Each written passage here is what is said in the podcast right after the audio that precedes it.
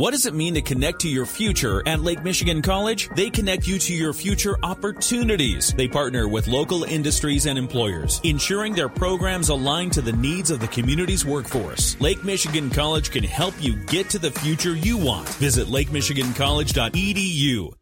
In the WSJM newsroom, I'm Michael Arney. Here is your top story. State lawmakers have been turned down in their request to appeal the May order that suspends the ban on abortion. A three judge panel at the Court of Appeals said it found no need for an immediate review.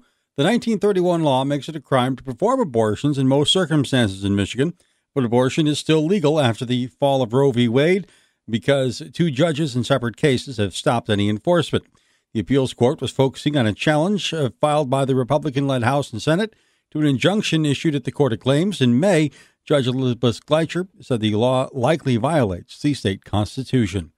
Whirlpool has named its new 80 unit multifamily housing development on Riverview Drive in Benton Harbor the Emma Jean Hall Flats. Whirlpool Community Relations Director Deb O'Connor tells us the company worked with city commissioners to select the name for the $22 million development.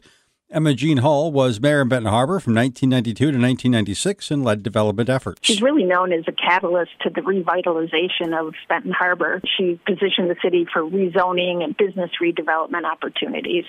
O'Connor says the project is an example of things that have grown out of these efforts. So, how's the development coming along? Every time I go by there, it seems like there's a lot more progress. There are basically two buildings. It's like an L shape, and the first one is up, the second one is there. So, the structure is up.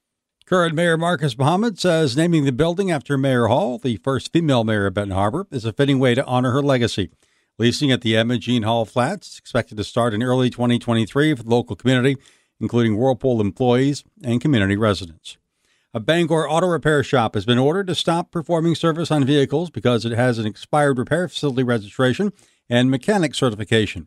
Michigan Department of State has served a cease and desist order on Leonard's Automotive at 622 West Monroe Street Shop is owned by Leonard Salinas, and MDOS regulation agent performed an inspection in June, found it was performing maintenance, diagnosis, repair service on a vehicle with those certifications being expired. The mechanic certification expired January 21, 2009. The facility registration expired March 17, 2013, and both are still expired. A second regulation agent visited August 18th and found they were still doing work without the state certifications. Anyone who has a complaint against a business is encouraged to call the Office of Investigative Services. Their automotive complaint line is 517 355 1410, and we have that on our website. The next hiring event by Michigan Works will be September 15th at its office in Benton Harbor. Director of Business Solutions Mark O'Reilly tells us they'll have 25 employers from multiple industries on site to meet directly with job seekers from 11 a.m. to 3 p.m. He says previous hiring events have attracted strong interest although there are still thousands of jobs open in southwest Michigan. There's lots of openings right now. We also know that we've lost about 4,000 people of working age since before COVID, so that's obviously having an impact. And while job postings are still high, we are seeing that there's been increased levels of hiring activity. O'Reilly says many workers want to learn more about different industries than the one they're currently employed in, while apprenticeship programs have gained in popularity.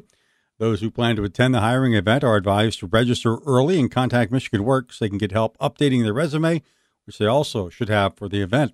We have the link to sign up on our website. An effort to recall two members of the Lakeshore Public Schools Board of Education has failed.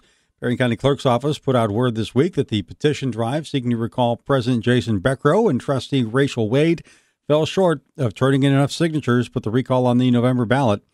While the filers turned in about 2,400 for each targeted board member, not enough of them were determined valid by their local clerk's offices. The petition drive needed to turn in 2,165 valid signatures to succeed. If the filers want to try again, they need to start over again from the beginning by submitting new recall language. Meanwhile, as for other recall efforts around Berrien County this year, we're still waiting for signatures to be turned in for recall efforts at school districts in St. Joseph and Watervliet. If either effort turns in enough, the recall election would be held next May. In the WSJM newsroom, I'm Michael Arney.